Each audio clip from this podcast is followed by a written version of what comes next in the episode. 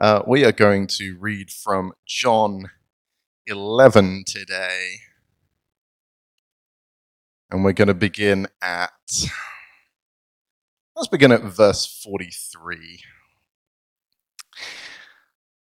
It tells us when he had said this, Jesus called out in a loud voice, Lazarus, come out.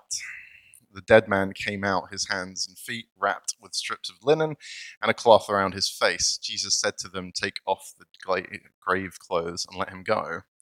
Therefore, many of the Jews who had come to visit Mary and had seen what Jesus did put their faith in him.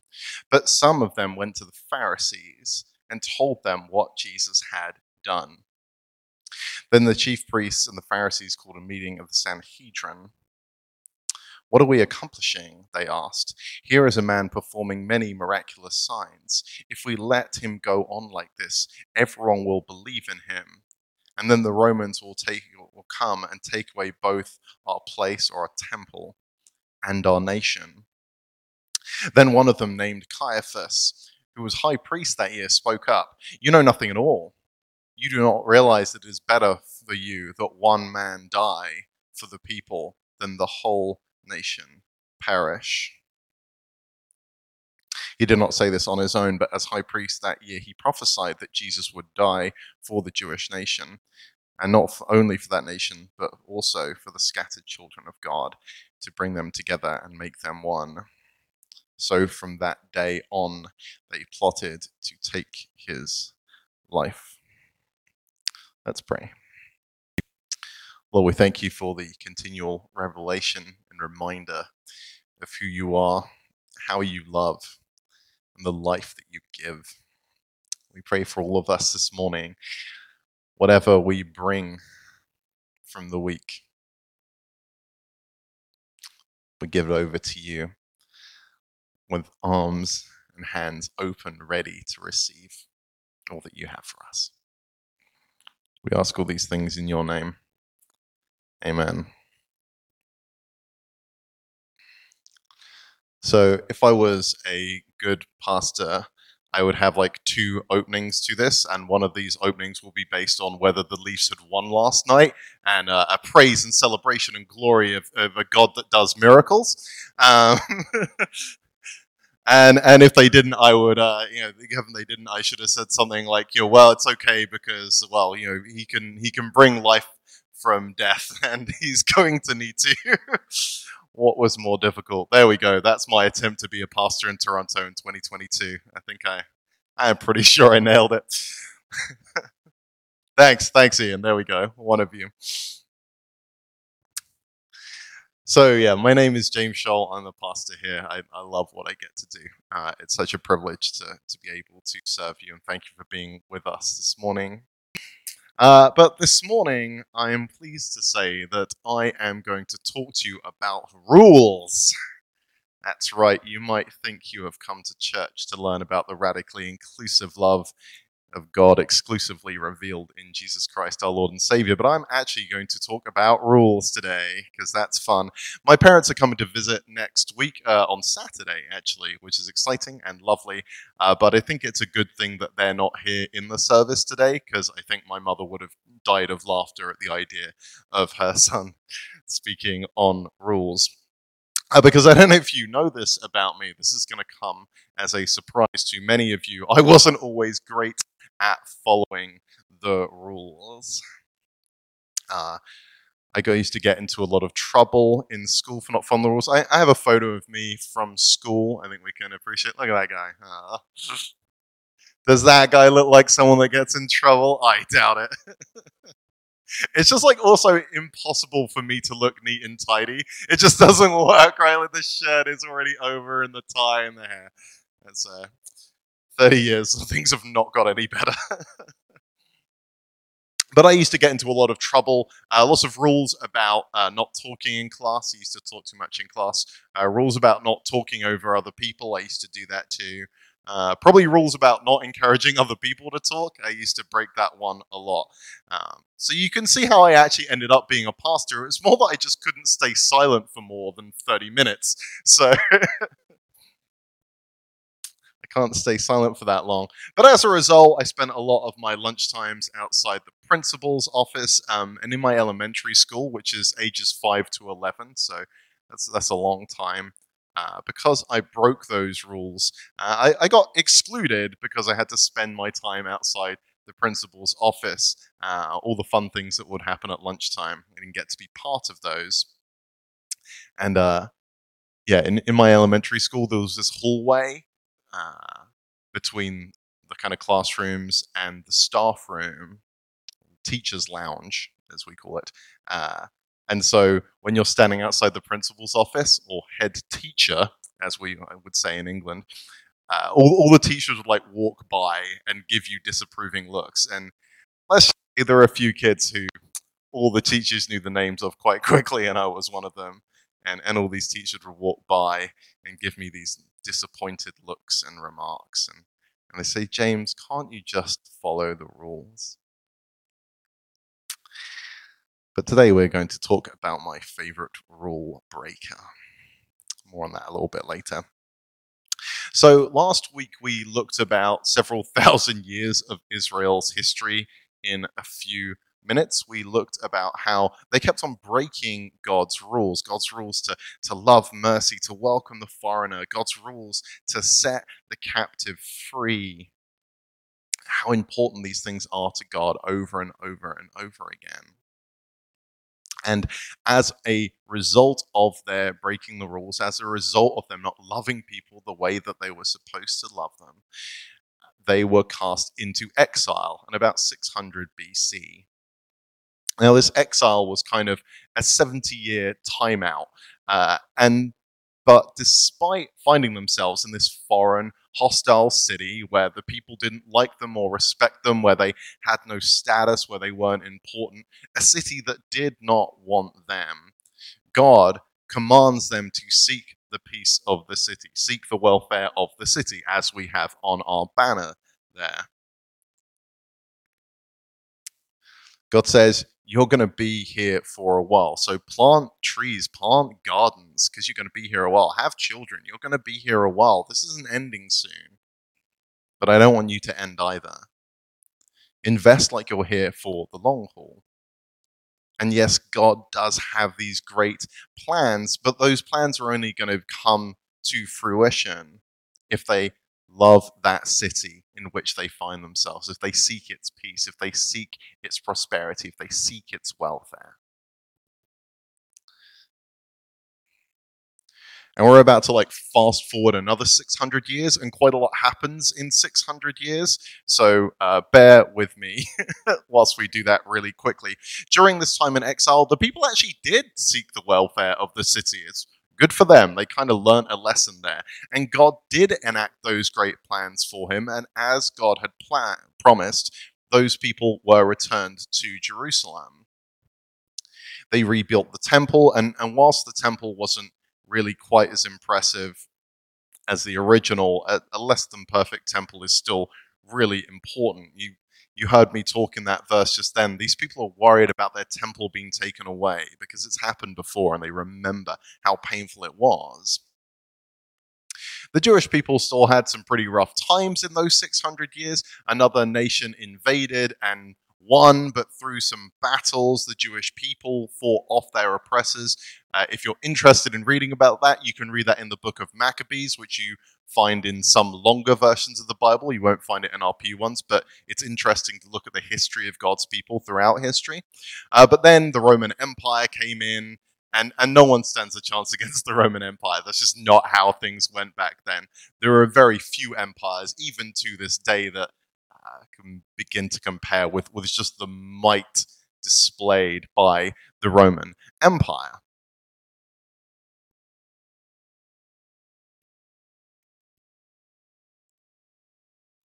And as a result of this, things are really tense in 0 AD Jerusalem, 0 AD Israel, in which we find ourselves.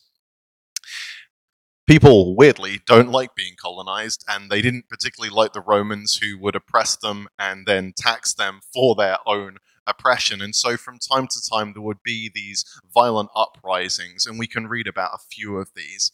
Uh, and these violent uprisings against Rome would always result in very fierce punishments at the hands of Rome. But, but here's the thing the, the Jewish people, the Pharisees, the religious leaders that we've just read about in the book of John, they knew, they knew that so long as they kept God's rules, God wouldn't abandon them again. They had a very long memory. They remembered Babylon. They remembered Assyria. They remember the nations that invaded and took their people when they didn't follow God's rules. And so they were really, really eager to follow God's rules to make sure that it didn't happen again. Centuries after the Babylonian exile, everyone would know their people's stories. They knew that if they broke the rules, then God wouldn't hesitate to remove that blessing, to stop protecting them. And, and, so they kept the rules. They really, really kept the rules. They kept the Sabbath. They didn't work. And then they made a bunch of rules to make sure they really, really kept the Sabbath. And they didn't allow unclean people, the drunks, the prostitutes, the tax collectors, the disabled, they weren't allowed near the temple because that would be breaking the rules. And, and so, again, I know there's a danger in sympathizing with the people that we know we're not supposed to sympathize with. But I think it's it's it's worthwhile here. Like imagine you are a religious leader back then in the time of Jesus 2000 years ago. And you know that you've got to keep the rules because otherwise God's going to remove that blessing just like he did before. For you, seeking the peace of the city, seeking the welfare of the city, the welfare of the people, making sure that it's not destroyed again, that meant keeping strict rules and it means keeping people out. Keeping the rules and that holiness was defined by who you excluded, by who wasn't welcome, by the things that you couldn't do or see. And, and the threat of Rome crushing everything is a real one all the time. This is what Rome did. And so you know that at any moment, maybe God removes that blessing and Rome just brings its fist down. You've got to keep the rules. But then, and this is where it gets exciting for me, and then this rule breaker comes along. This this feckless, reckless carpenter from Nazareth, and, and you all know as religious leaders that nothing good can come from Nazareth. And and this carpenter who people seem to be following for some reason, starts picking grain on the Sabbath, uh, which is against the rules, and he shouldn't break the rules because we know what happens when you break the rules. And, and this carpenter, he doesn't ritually wash his hands before he eats, and you're supposed to do that. That's keeping the rules, and you shouldn't break the rules because you know what happens when you break the rules. And it gets worse. Now he's spending all his time with all these other law breakers, all these other rule breakers, these drunks, these prostitutes, these tax collectors. And he's telling people that the kingdom of God belongs to them. He's, he's really breaking these rules, and we know what happens when you break the rules and you ask his disciples, Look, I want to understand, but why does your teacher eat with tax collectors and sinners? I, I've, I've, as as a side note, I've just been fixated on this that one verse for weeks now. So the next few uh, next few weeks, we're going to be digging into that a bit deeper. Matthew nine eleven. Why does your teacher eat with tax collectors and sinners? Doesn't doesn't he know what the rules are? Doesn't he know what happens if he breaks those rules?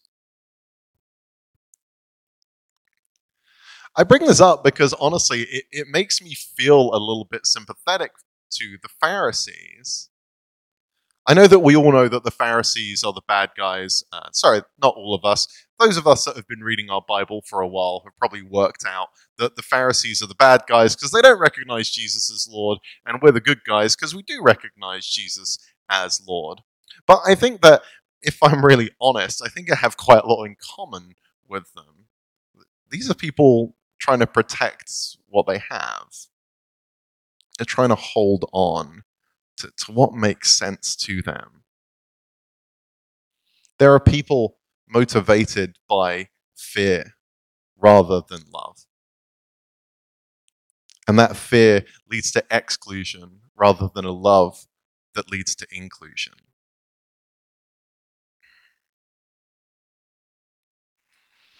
The, the Pharisees and the religious leaders get a lot wrong, so I'm not really saying we should take much of a lead from them. They get things wrong, and a lot of people get hurt. But, but this memory of desolation and exile, it hasn't gone anywhere. And now, the carpenter, who is Jesus, by the way, big reveal,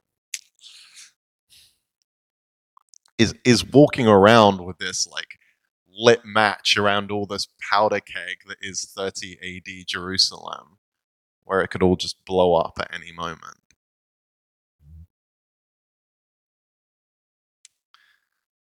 Jesus, if you keep on breaking the rules, we're going to lose everything. the Romans are going to destroy us. God's going to remove his blessing. He's done it with Babylon. He's done it before, and he'll do it again. So, so let, us read just this this piece from John 11 again, a bit less of it. If we let him go on like this, everyone will believe in him, and then the Romans will come and take away both our temple and our nation. And then one of them, named Caiaphas, who was high priest that year, spoke up. You know nothing at all. You don't realize that it is better for you that one man die for the people than the whole nation perish. You see what he's saying? If Jesus keeps on breaking these rules, we die. This carpenter isn't seeking the peace of the city, he's actually seeking its destruction. But what they didn't know then, and what we know now, is that Jesus isn't worried about these rules. it wasn't really about rules in the first place. When we look to Jeremiah, when we look at the other prophets, when we look at the books of the history, when we look at the books of the law, that it's not about God's law, it's about God's heart.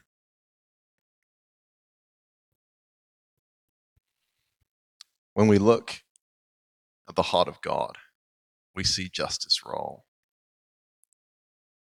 When we see God's heart, we see a love of mercy.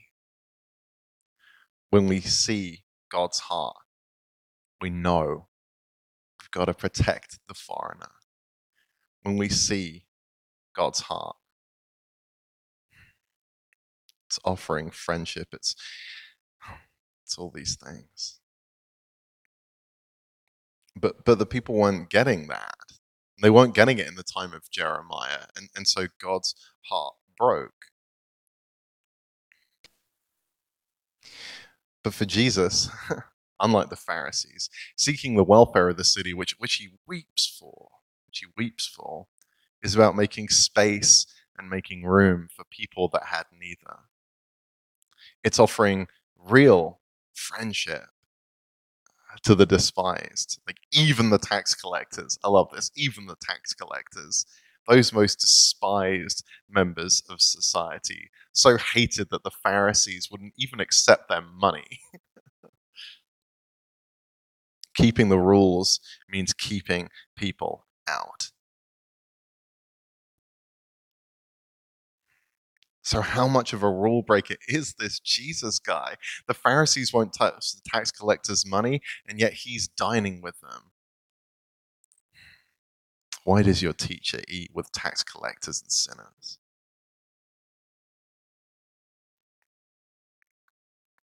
The Pharisees declare that if he truly were holy, there's no way he'd eat with them. But the simple truth is because Jesus is holy that he eats with them.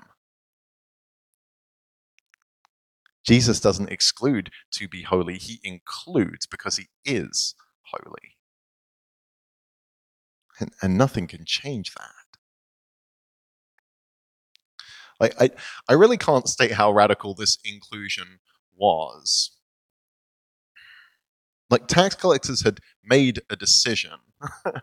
They'd made a decision that put them at odds with their friends, their families, and aligned themselves with the empire that hated them. and yet Jesus sits and eats with them. But Jesus keeps on breaking these rules, always breaking these rules.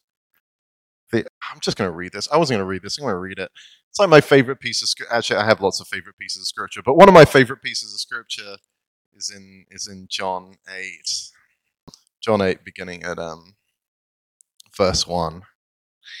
At dawn, he Jesus appeared again at the temple courts, where all the people gathered around him, and he sat down to teach them. The teachers of the law and the Pharisees brought a woman caught in adultery. They made her stand before the group and said to Jesus, Teacher, this woman was caught in the act of adultery. In the law, Moses commanded us to stone such women. Now, what do you say? They were using this question to trap him in order to have a basis for accusing him. But Jesus bent down and started to write on the ground with his finger. When they kept on questioning him, he straightened up and said to them, If any of you is without sin, let him be the first one to throw a stone at her. Again, he stooped down and wrote on the ground. At this, those who heard began to go away, one at a time, the older ones first, until only Jesus was left. With the woman still standing there, Jesus straightened up and asked her, Woman, where are they? Has no one condemned you? No one, she said. Then neither do I condemn you, Jesus declared. Go now and leave your life of sin.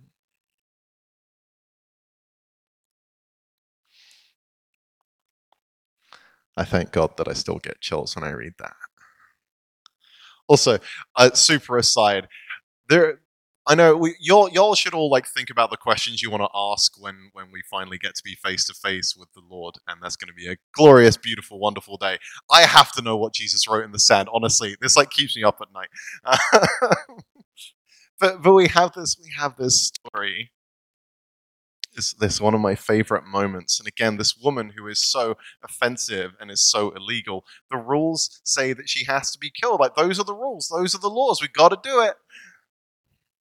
But inherently, they know he's not going to. You notice that? They bring her to him so they can trap him. They already know that Jesus isn't going to follow the laws. They already know that Jesus is going to want to protect this woman. They already know that this person that they despise, they, they exclude, that he's going to do all that he can to protect her. The rules declare that you should end her life. And if you're so holy, you should end her life and you should know it. But instead, Jesus defends her. Every accuser silenced, every accuser walked away.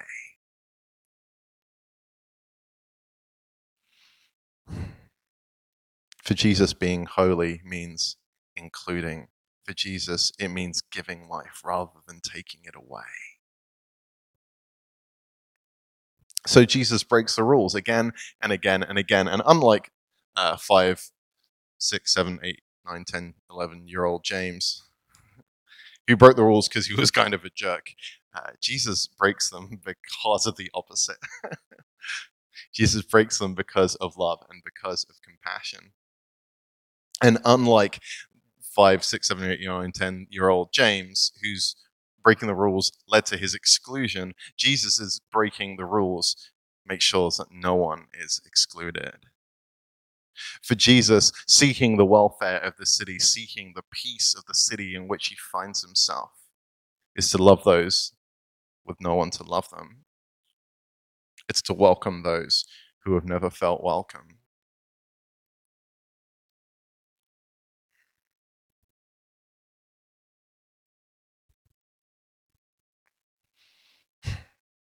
So I guess this is where it gets hard and practical. what does this mean for us today?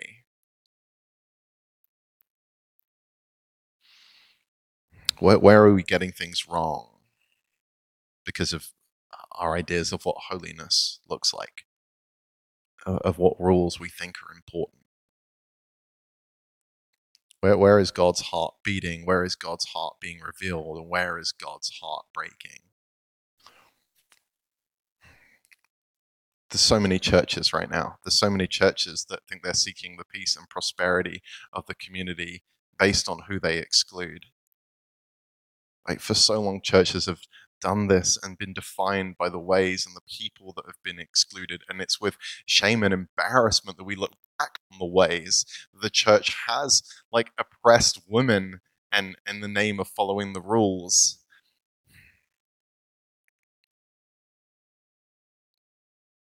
For, for so long, I mean, the, the, the church excluded people on things they could never choose their, their gender, the color of their skin, the people they love.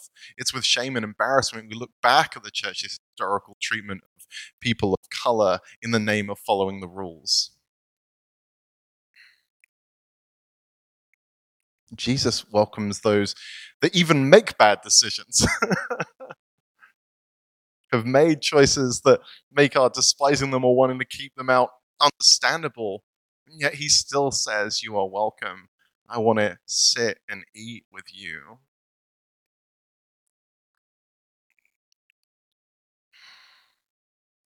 And, and I see this too that so many churches kind of feel like we're, we're, we're losing our identity or, or we're not, you've got to be set apart. And it means that we grip tighter to, to what we think works. And in doing that, we just squeeze the life out of it.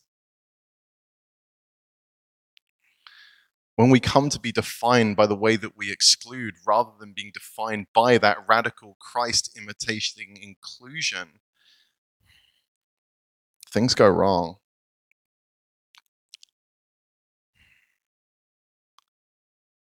I believe that if we want to seek the peace and prosperity of this city, if we want to see God's great plans to, to prosper and not harm, I think this is what this looks like. This has gone on longer than I thought, but I'm really, really, really close to the end now. I realize we've had hard conversations at Wellspring. I know it and I feel it, and I know that you know it, and I know that you feel it too. But, but I honestly believe, I believe that everyone in this room right now is, is seeking the peace and prosperity of the city. I believe you're seeking God's heart. I believe that we're doing our best to live lives that are reflective of, of who Jesus is and how Jesus loves. So yeah, let, let me ask this question. Don't we want to be the church where people can ask, why do you welcome those that we exclude, those that we consider sinners, and why do you sit and eat with them? And every single one of us can say, because it is where we find Jesus every single time. Let's pray. Lord, we thank you for who you are and how you love us. Lord, we pray that we can look to you over and over and over. And when things get loud or things get distracting or, or those rules that, that made so much sense for so long contradict who you are and the example you give. We pray that you focus us on you again and again and again. We ask all these things in your name. Amen.